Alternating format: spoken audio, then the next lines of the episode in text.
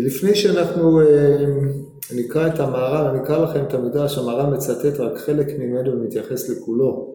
כן, זה לאישה שרצתה למות. אז כתוב במהר"ל, במדרש, נמצא בילקוט שמעוני תתקמ"ג במשלי, כתוב שם תתקמ, נכון? כתוב תתק"ק. ק', בכלל טעות, זה קמ"ג. אומר המדרש, מעשה באישה אחת שהזקינה הרבה. המקור של זה בילקוט ילמדנו, מדרש ילמדנו. מעשה באישה אחת שהזקינה הרבה, בת לפני רבי יוסי בן חלפתא, אמר לו רבי, זקנתי יותר מדי, מעכשיו חיים של ניבול הם, שאיני תואמת לא מאכל ולא משתה, ואיני מבקש, ואני מבקש להיפטר מן העולם. אמר לה, במה הארכת כל כך ימים? אמרה לו, למודע אני אפילו יש לי דבר חביב, אני מנחת אותו, משכמת לבית הכנסת בכל יום. אמר לה, ממי עצמך מבית הכנסת, שלושה ימים זה אחר זה, הלכה ועשתה כן, ביום השלישי אכלת ומתה. אין התייחסות במהר"ל לאירוע הזה, לכל הסיפור הזה. כלום, כמו שאתם ראיתם, או לא ראיתם, תאמינו לי שאין. למה אין? אז אחד מן השניים. זה לא מתיישב התיישבות של ממש עם מה שהמהר"ל טוען קודם לכן, כי החיים שעליהם מדובר פה במדרש הם חיי הגשם, חיי הגוף. בעוד שהמהר"ל שמדבר כי מוציאים מצע חיים, אתם מדבקים בה השם אלוקיכם, זה חיים היותר עליונים של האדם. זאת אומרת, נקודת הדבקות של האדם בהשם יתברך היא לא בחיי הגוף, אלא היא ברוח או במשהו למעלה מהרוח. והמדרש הזה לא מתיישב בנקל, אבל אנחנו פה צריכים אה, להסביר את העניין אחד משני אופנים. או אנחנו נוקטים פה מהלך אליגורי, ואני מעדיף לא לעשות את זה כי המהר"ל לא עשה את זה, או שאנחנו נוקטים אה, במהלך שהוא מצוי אצל המהר"ל. אני אדגים לכם אותו, בדיוק היה לנו איזה, יש שיעור בירושלמי, מסכת ראש השנה. ושם למדנו זה מקביל לבבלי, כתוב מפני מה תוקעים בתעניות בשופר של זכרים כפופים, ולמה תוקעים בראש השנה לפי תנא דמתניתין בשופר של יעל פשוט. אז שם כתוב כי אדם צריך לפשוט ליבו, לפשוט ליבו בתשובה וצריך לכפוף ליבו בתפילה. זה הלשון הירושלמי. שאל אותי אחד מבני השיעור, מה זה קשור אחד לשני? בגלל שאתה צריך לכפוף את ליבך בתפילה, אתה צריך לתקוע בשופר כפוף? והוא הדין לגבי השאלה האחרת, מה זה משנה אם הכל יוצא מכלי כזה או מכלי כזה? ופה אמרתי לו, יש עיקרון גדול, ואצל המהר"ל בוודאי בוודאי אה, מודגם הרבה, שיש תואם בין ההיבט הרוחני או תנועת הנפש שלך לבין הלבוש הגשמי שאתה מלביש אותו, כדרך שבגד צריך להתאים לגוף, וכדרך שגוף מתאים לרוח שהוא מהווה לו גוף, כי הוא סוג של לבוש, וכדרך שהרוח מתאימה ללב... לנשמה שהיא רוח לה, וכן הלאה למעלה בקוידש, אז כך יש התאמה בין הגילוי החיצוני לבין הנקודות היותר פנימיות. אצל המהר"ל הדבר הזה הוא אבן פינה בכל תפיסת הפרשנות של חז"ל שלו, מה שעומד ביסודם של דברים זה התפיסה שאני מניח שהזכרתי לכם אותה בעבר, שהעולמות הללו, כשאנחנו מדברים על העולמות הגלויים הקרויים עולמות ביאה, בריאה, יצירה ועשייה, שזה עולם המושכל, עולם הרגש, או בלשון האדמו"ר הזקן, עולם המוטבע, והעולם המוחש, העולם שאנחנו תופסים אותו בחוש, הרי שהעולמות הללו הם, כל עולם הוא גילוי של אה, העולם הפנימי הוא, הוא החלק הפנימי שהעולם החיצוני מגלה היבט מסוים ממנו. המהר"ל בכלל לא טוען במקומות אחרים בספר שלו בבאר הגולה ועוד, שחז"ל לא דיברו בעולם העשייה. במובן הזה שחז"ל לא באו לתאר לך תיאורים ריאליים, זה לא מעניין. מפני שתיאור ריאלי זה דבר שהיה וחלף והשאיר רושם או לא השאיר רושם. הם באו לדבר בעולמות היותר פנימיים, אלא שהם מלבישים את תיאוריהם בשפה שהיא אה, אה, נתפסת במשלים ובדברים מעין אלה. אז על דרך זה כשנבוא ליישם את זה כאן נאמר כטענה הזאת, אין ספק שאדם ש... עיקר חיותו היא חיי הרוח, אם הוא בבחינת איש, שהאיש מייצג יותר את בחינת הרוח, הרי שהדבקות שיש לו בהליכתו לבית הכנסת תתבטא בדבקות של הרוח שיש בו, או במה שאנחנו קוראים החיים, שהם כנגד הרוח, כידוע, לשון רוח חיים. מה שאין כן אישה שהיא מסמלת את ההיבט הנפשי או עמוק במה שקרוי בפנימיות, דהיינו ההיבט היותר תחתון, הרי שהדבקות שלה תתבטא יותר בגילוי של החיים בנפש, או ברמה היותר נמוכה של החיים, שזה באריכות החיים ממש. ויש אם כן קורלציה בין שני הדברים. כאשר אתה מדבר על המדרגה היותר עליונה, הרי הדבקות הזאת היא מבחינת, הדבקות של רוח, מבחינת עולם היצירה. כאשר אתה מדבר על ההתלבשות שלה במדרגה התחתונה, היא תהיה באריכות ימים של ממש. ובכן, אין סתירה בין הדברים הללו, אבל אני מניח שמאמר שהמהר"ל, המדרש, או החלק הראשון של המדרש, לא שירת את מגמתו של המהר"ל להוציא את הפרשנות הפשוטה של אריכות ימים ולעמידה על מושג הדבקות בחיים האמיתיים, הוא לא טרח לפרש, וזה התרומה הצנועה שאנחנו תורמים פה להבנת המדרש. טוב, אז עכשיו החלק השני של המדרש שבא מקוטע במהר"ל פה, ואנחנו נשלים אותו מתוך הילקוט. הוא אומר ככה: וכך אמר שלמה אשר אדם שומע לי, כתוב בפסוק אשר אדם שומע לי ישקוד על דלתותיי יום יום לשמור מזוזות פתחי כי מוציאי מצא חיים ויפק רצון מהשם. סיפא דקרא הוא נוגע ל... לא נוגע לענייננו אז הוא לא נדרש פה. אומר המהר"ל אמר הקדוש ברוך הוא לכך אמר שלמה של אדם שונה, אמר הקדוש ברוך הוא, אם הלכת להתפלל לבית הכנסת, לא תעמוד לך על פתח חיצון, אלא הווה מתכוון להיכנס דלת לפנים מדלת. לשקוד על דלתי, אין כתיב כאן אלא דלתותיי, שתי דלתות. ולמה כן? שהקדוש ברוך הוא מונה פסיעותיך. שימו לב, זה חסר במהר"ל, אבל כתוב פה, אם הלכת לבית הכנסת, אולי זה לא חסר, אני לא זוכר, על כל פנים הנקודה, אם הלכת לבית הכנסת, מתחיל בזה, ואם הלכת להתפלל בבית הכנסת לא תעמוד על פתח החיצון. יש לך, דבר ראשון ההליכה זה כתוב. יש הליכה לבית הכנסת ועמידה על פתח חיצון שנדרש לשקוד על דלתותיי שתי דלתות, לשמור מזוזות פתחיי, זה עוד מעט נראה. אז לשקוד על דלתי אם כן על דלתותיי שתי דלתות. ולמה כן? שהקדוש ברוך הוא מונה פסיעותיך ונותן לך שכר. מהו לשמור מזוזות פתחיי? הרי כבר לשקוט על דלתותיי זה ייכנס דלת, לפנים מפה, דלת, אם כן לשמור מזוזות פתחה, אז בעוד שבבבלי רב חיסדא הרע שפתחה יש שני פתחים, אבל המדרש כיוון שהוציא את זה מדלתות, מה נעשה עכשיו עם הפתחים? ופה התוספת שלא מופיעה. אומר המדרש, מהו שמו מזוזות פתחי? וכי יש מזוזה בבתי כנסיות? יש לכם מזוזה בבית כנסת? כן, אבל לא צריכה מזוזה, כן? רק בגלל שאוכלים שם דמים ומדברים דברי חולין, ו... אבל באופן עקרוני בית כנסת פטור ממזוזה, אז מה זה מזוזות פתחי? אומר, המער, אומר המדרש, אמר רבי דבר בסימון מה מזוזה זו אינה זזה מן הפתח כך לא תהא זז מבתי כנסיות ובתי מדרשות. ואם תעשה כן דע שאתה מקבל פני שכינה. מה כתוב אחריו? כי מוצאי מצא חיים ולא עוד אלא טעון ברכות שנאמר ויפק רצון מהשם. טוב, עכשיו נחזור לקרוא את המהר"ל בפנים.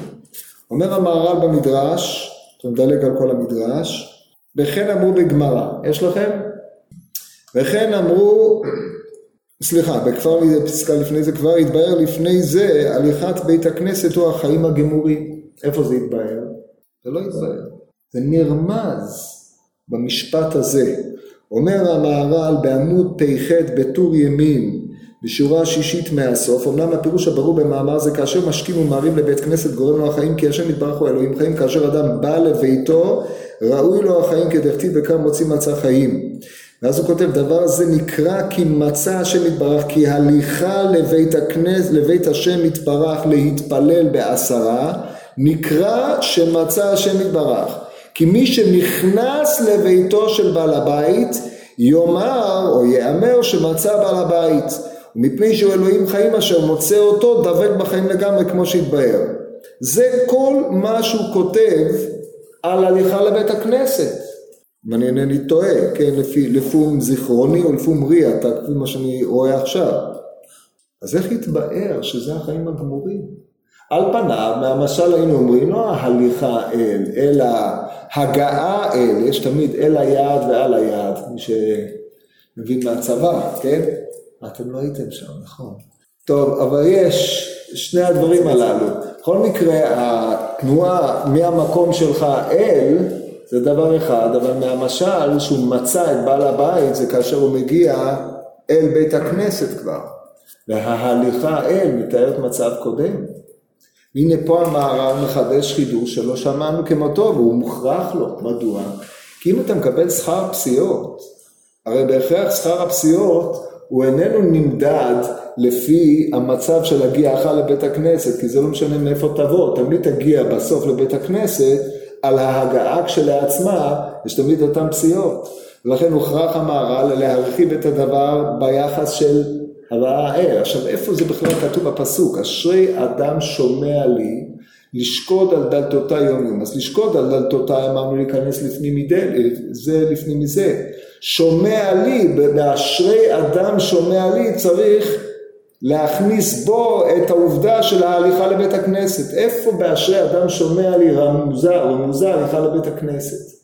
זה הנקודה. ואחרי זה מה, מה מסיים? כי מוצאי מצא חיים. דיברנו בפעם שעברה על משמעות מוצאי, מה זה למצוא את. אז הוא שומע מכוח שמיעתו, הוא הולך לחפש והוא מוצא. אז השמיעה מגלמת במקרה הזה את ההליכה. ואשרי אדם שומע לי, אז על השמיעה עצמה הוא נאמר אשרי, אשרי מתורגם אה, לפי חז"ל לשכר שיש לו על זה. אבל המהר"ל בקטע הקודם צמצם מאוד בביאור העניין, וכאן הוא חוזר ומניח את זה כדבר פשוט. אז מה שהוא קיצר שם הוא יפרש יותר פה, כפי שתכתבו, פה אומר יסוד ממש מפורסם וחשוב ביותר.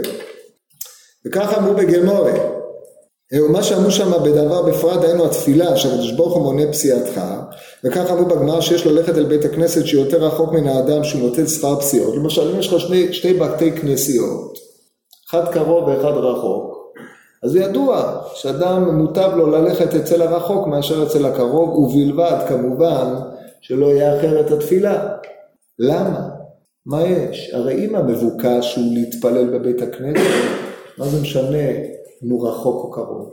מה הסבורת בדבר? אז אם יש לך שני בתי מדרש, עדיף ללכת לקרוב או לרחוק? רחוק. אז מי שאמר רחוק, יסביר למה רחוק, מי שאמר קרוב, יסביר למה, אחרי שהוא יסביר למה רחוק, יסביר למה קרוב, אחרת אין טעם להסביר. שכר. מי שאתה יודע. המאמץ להגיע ל... רמה. רמה אומר שיש שכר על בית כנסת. כן. אני מדבר על בית מדרש. הרמה אומר ששכר הליכה בעמדות.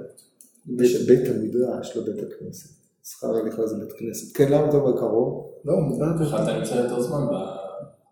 הרי לכאורה יש לך חיוב שבלכתך בדרך, כן? אין לך דין להתפלל בדרך. אדרבה, עדיף לא להתפלל בדרך. יש לך חיוב ללמוד, נכון? אז מה נפקא מיני?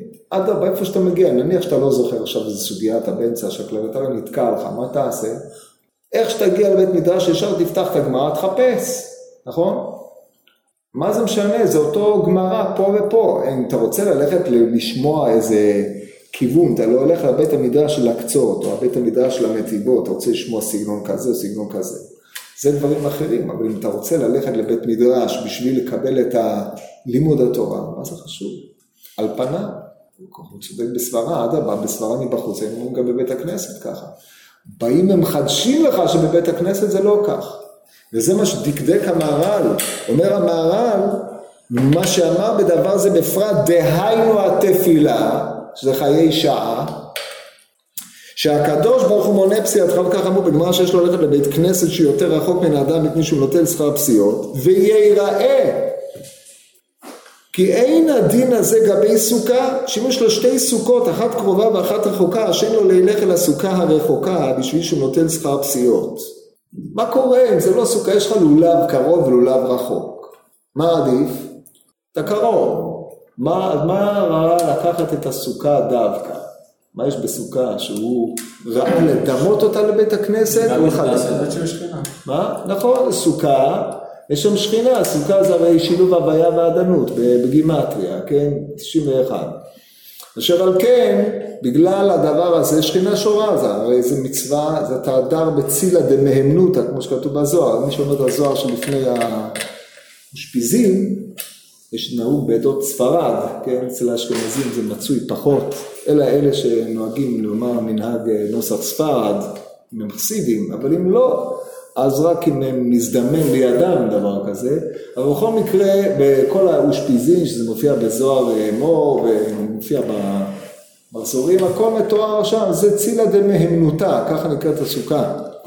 כן, כשם שחל שם שמיים על החגיגה, כך חל שם שמיים על הסוכה, כך אומרת הגמור במסכת סוכה, ואם כן, לכאורה, אתה הולך לשבת בצילו של מקום.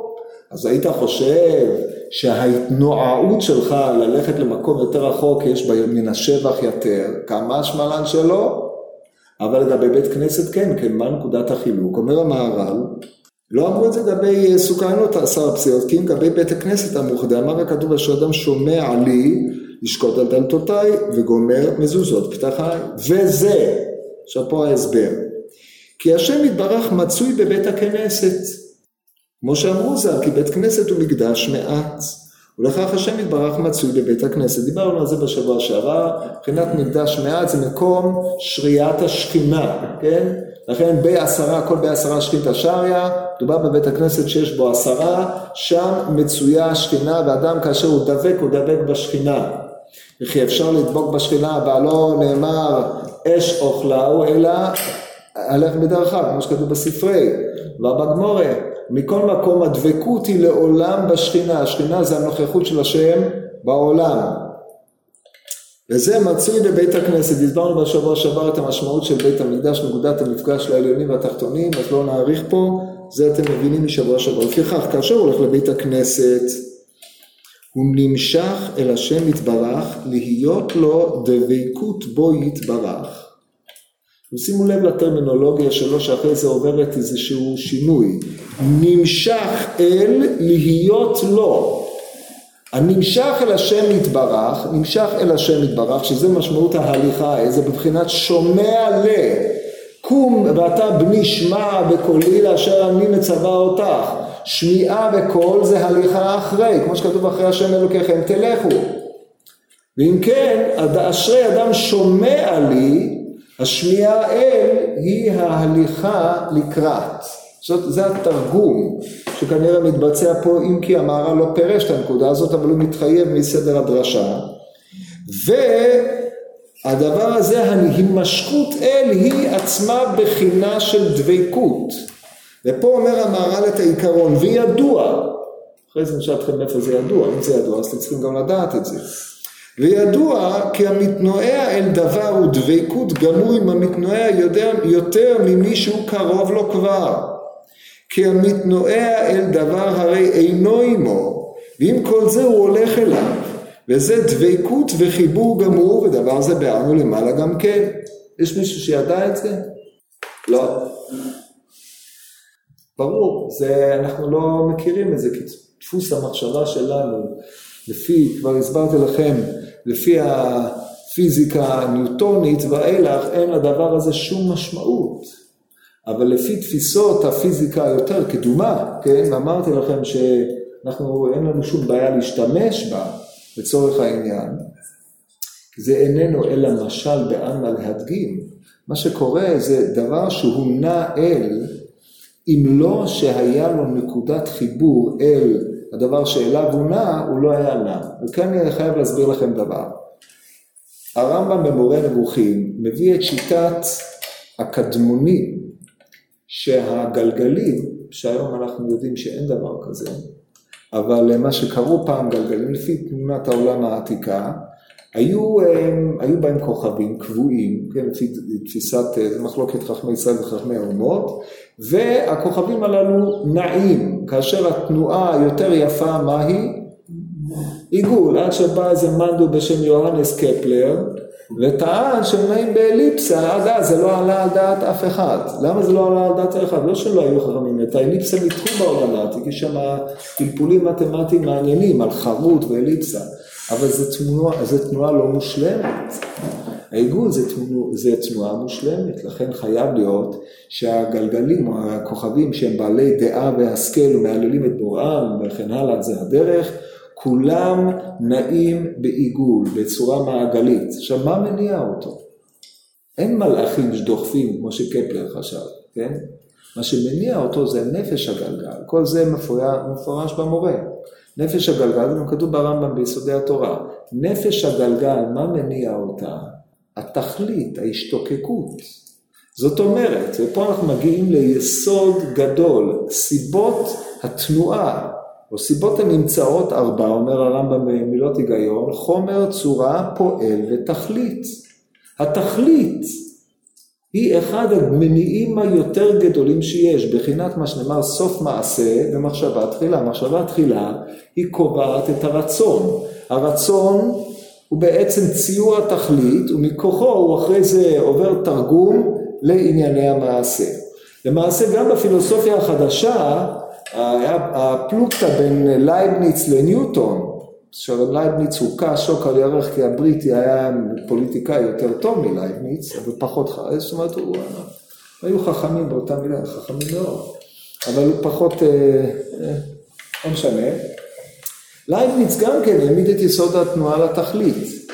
זאת אומרת, בגלל שהוא צריך לממש את עצמו, אז הוא נע למימוש התכלית. ניוטון כפר בדברים הללו והעמיד את כל מושג התנועה על הסיבה הגורמת. הכוח הפועל ובהברקה יוצאת מגדר הרגיל, הוא יצר מתוך נקודת הנחה של חוק הראשון של אה, ניוטון, חוק ההתמדה.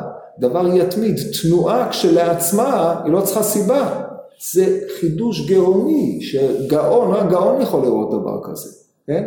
אבל בעלמא לא חזינא נחי, אז לכן הם אמרו, אם יש תנועה, צריך להיות לה סיבה. הסיבה יכולה להיות או סיבה של מניע מבחוץ, או סיבה תכליתית, כאשר התכלית מתלבש בתוך המתנועע. עד כאן ההקדמה מעולם מבחוץ, כן? עכשיו, לאור ההקדמה הזאת, תבינו היטב מה שאומר המהר"ל, כאשר דבר מתנועע, הוא רק מתנועע מפני שהוא דבק באותה תכלית שלה מתנועע, אלא אם כן מישהו דוחף אותו. אז אם מישהו דחף אותך לבית הכנסת, אז הסיבה שבגללה הגעת היא, או ננסח את זה ככה, למרות היעדר רצונך לדבוק בשכינה, הכריחו אותך, כן? אבל אם אף אחד לא מכריח אותך, אין זה אלא בגלל הסיבה התכליתית. גם הסיבה התכליתית, שהיא הרצון האלוקי המתלבש בנפשך, זה הדבקות היותר גדולה. אז לכן הבחינה היותר עליונה של הדבקות היא בתנועה ולא בהיותך עומד סמוך לבית הכנסת. עד כאן זה ברור? פסיכולוגית אבל זה כן נכון. אני לא, לא אמרתי ששום דבר מזה לא נכון, אמרתי שהוא לקח דוגמה מפרדיגמה, כן, זה במונחים אה, של פילוסופיה של המדע, של עולם שאנחנו לא חושבים כמותו. זה, זה הרי כמו שפה, אתה יכול להמציא, כל המדעים הללו זה שפות. אתה לדבר בשפה הזאת, תדבר בשפה הזאת, שפה הזאת, אבל אתה צריך לדבר בה, אתה צריך להבין את הפנימות של השפה. אתה קורא את אריסטו בעיניים של אה, ניוטון, אתה לא תבין כלום. זה צריך להיכנס. עכשיו, זה שהוא נוקט בשפה הזאת, אין לי שום בעיה עם זה, זה לגיטימי לחלוטין, הסברתי לכם את זה בפעם שעברה. כן, זה שזה לא תואם היום את כל uh, המבחנים, אנחנו מסתכלים על העולם מנקודת ראות אחרת לחלוטין, זה פשוט יותר יעיל, כידוע. טוב, אז לכן מבחינה פסיכולוגית זה בוודאי נכון, כן? אבל הוא לא, לא את הבחינה הפסיכולוגית הוא רוצה, הוא רוצה את, ה, הוא, את הנקודה התכליתית שמניעה את האדם, נקודה, ואצלו אדרבה, אם אני שואף לשם, הוא קיים אצלי, זאת הנקודת החידוש שלו. שהסיבה התכליתית, שזה השם יתברך, דבק בו, ולכן הוא נע אליו. זה הנקודת ההיפוך. שיש יפה. אז עכשיו, זה, זה העניין של המתנועע. טוב, לא חשוב. הלאה, וידוע, רק תזכירו לי בשלוש ושתים עשרה דקות. אני צריך... אה, טוב, אז זה העניין, וידוע כי המתנועע דבר הוא דבקות גמור עם המתנועע יותר ממישהו קרוב לו כבר, אבל לא מתנועע. אז זה כבר דרשו מקום שבעלי תשובה עומדים, מאוד אילו דרשות, נניח לזה עכשיו. והדבר הזה באנו למעלה גם כן, איפה בארץ זה למעלה? אני משאיר לכם את זה כתרגיל בית, לחפש, דייקה, לא למצוא, לחפש, כן? טוב, נמשיך. לכן אמר שהקדוש ברוך הוא מונה פסיעתך, כי אף פסיעה אחת יותר רחוק, הקדוש ברוך הוא מונה, כי הכל לפי התנועה, יש לו דבקות בו יתברך. כי מולך מרחוק הרי זה מורה דבקות גמור בו יתברך, לכך הולך מרחוק. טוב, אז עד כאן ההסבר של מה שהופיע פה. עכשיו תשימו לב, מה, אנחנו, מה יוצא פה? אם עכשיו אתה יוצא מבית הכנסת, מהבית שלך, יש לך בית כנסת תימני, שנמצא קרוב, יש לך בית כנסת אשכנזי שנמצא יותר רחוק, מה תעשה? לא דת תימני. כן, אם יש, אם אתה וידעת תימני, זה לא חוכמה, כי זה מבחינתך לא בית כנסת, אשכנזי.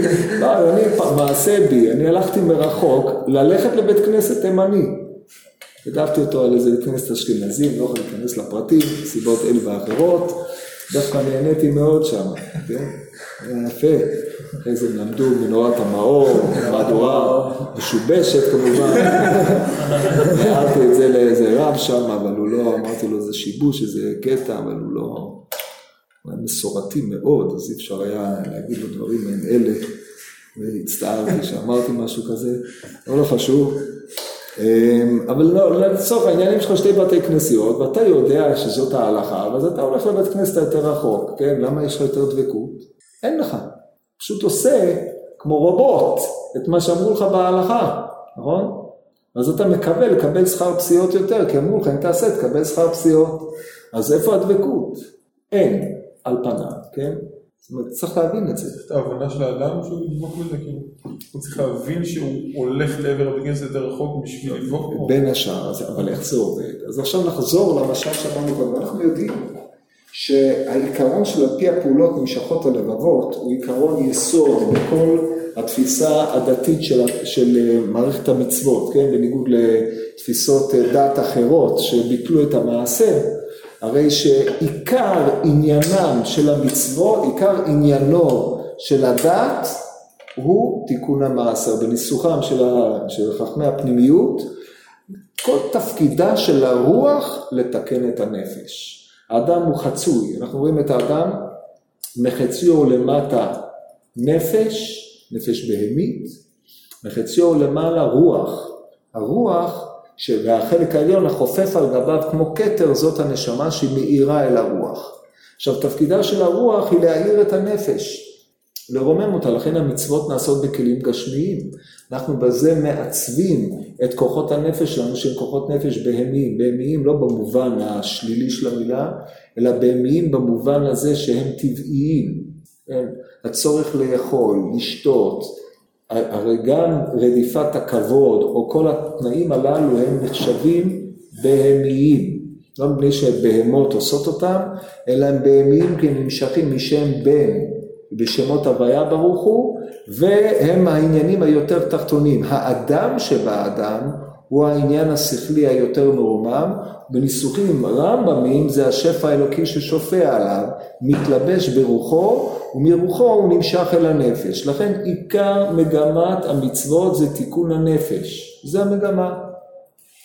והואיל וכך, אז מאליו יובן שאחר הפעולות נמשכות הלבבות. אם אתה מתחיל עם הנפש, כמו שהסביר את זה הרמח"ל היטב במסילת ישרים, אם אתה באופן יזום פועל בנפש, באיזשהו מקום זה מעורר את האדם מהתרדמה הדוגמטית שהוא נמצא בה, התרדמה הדתית שהוא נמצא בה, ומעורר בו התלהבות, לאט לאט הוא יכול לתת פשר להתלהבות הזאת, הרוח שלו יכולה להתעורר. אז יש מקומות שהנפש מעוררת את הרוח, כמו ניסוח של האדמו"ר מסתרושיני, הנפש היא בחינת אש והרוח היא בחינת מים.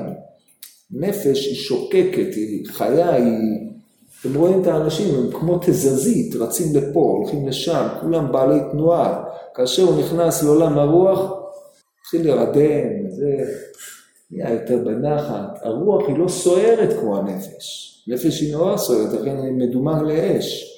וזה הכוח, כך מסביר גם האדמו"ר הזקן, איך למה בסוף, בעולם, אחרי האלף, השיש, באלף השביעי, אז ידוע שהנפש מתעלה עולה מעל הרוח, נהיית עטר, עטרה לראשו של הרוח, מבחינת, אה, לא משנה בלי הבחינות, זה נהיה הרבה יותר עליון מפני שהעוצמות שלו הן אדירות, והן מרוממות בסוף את הרוח. טוב, אז עכשיו, לאור הנ"ל, אז גם אם האדם הולך ועושה את המעשים הגשמיים הללו, יש להם איזושהי בחינה, אבל כמובן הנקודה המבוקשת, כמו כל הדברים, היא להבין את מה שאתה עושה, להבין למה אתה עושה, ההבנה זה יסוד גדול בעבודת השם. ממשיך המהר"ל, ואמר גם כן שלא יהיה זז מבתי כנסיות ומבתי מדרשות, כן זה בקטע שלא הופיע במדרש, אם אתה עושה כן אתה מקבל פני שכינה, וזה כמו שביארנו שכאשר עושה כך מוירה זה על דיבוק השכינה פנים אל פנים. הרי שיש לכם שתי בחינות של דבקות. יש לכם דבקות הגמור שהוא מתבטא בהליכה אל, אבל זה ודאי לא פנים אל פנים, מדוע? אתה לא שם. רק אצלך דבקה, דבק בך בחינת הרצון האלוקי, שהוא בחינת כתר. אבל בחינת פנים זה נוכחות שכינה, כשאתה עומד פנים אל פנים זה המדרגה הגבוהה ביותר, מתי זה יכול לקרות?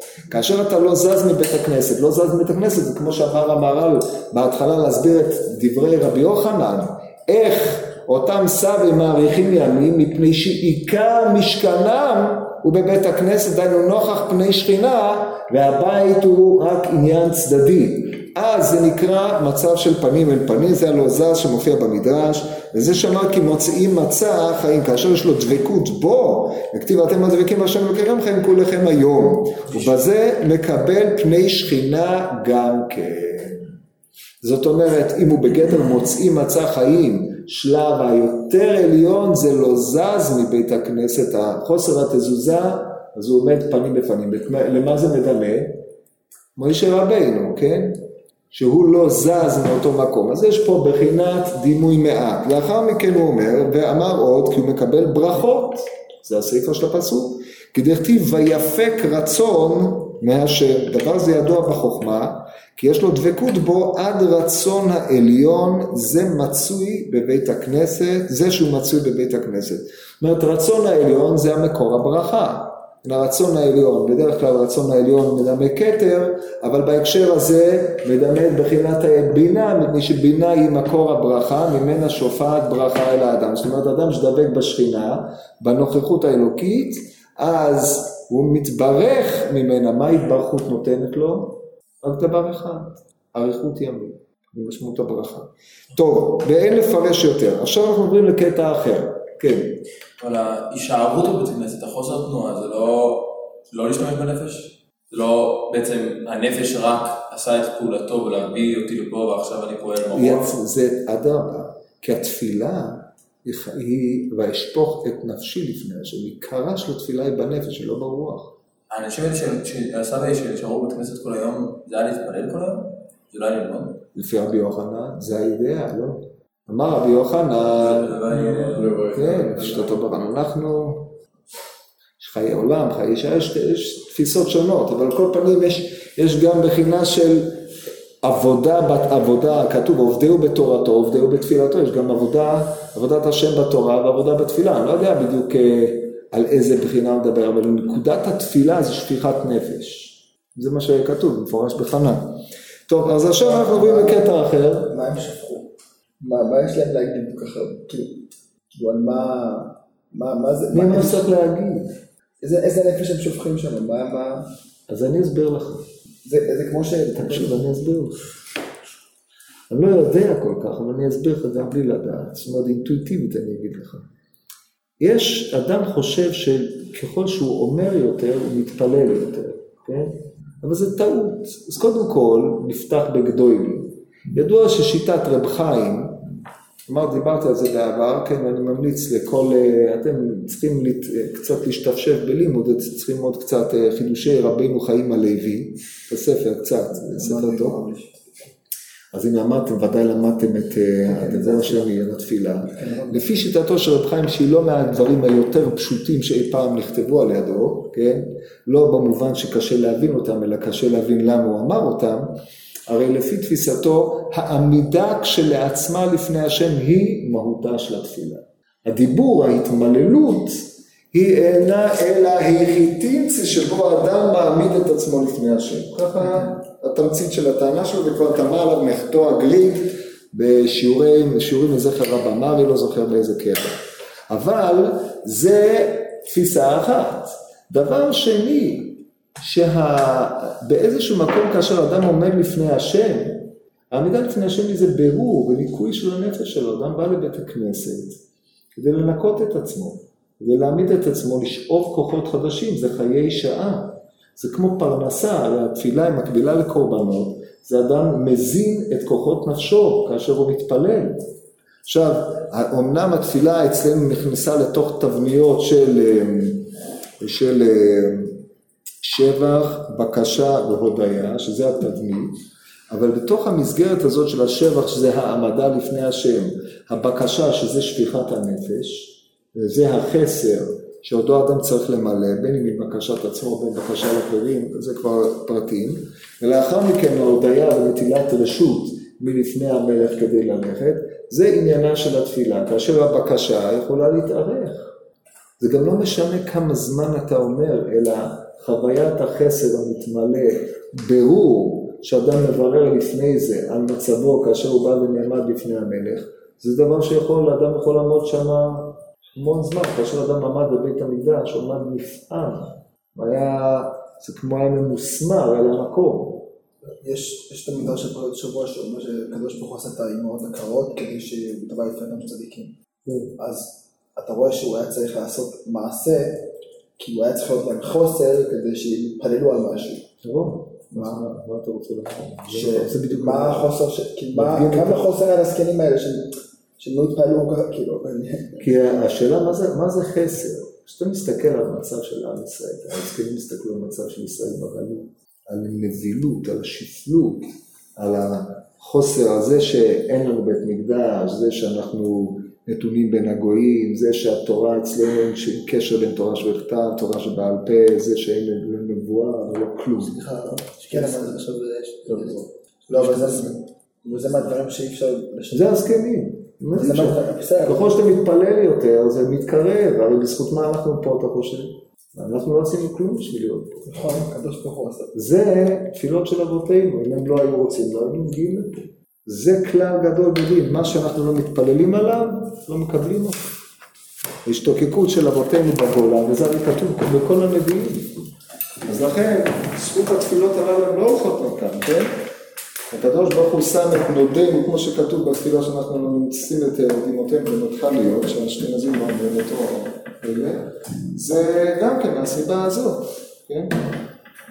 טוב, אז אה, תגמרו את הפרק, אה, כן, אנחנו נגמור את זה בעזרת השם פעם הבאה, חייב ללכת.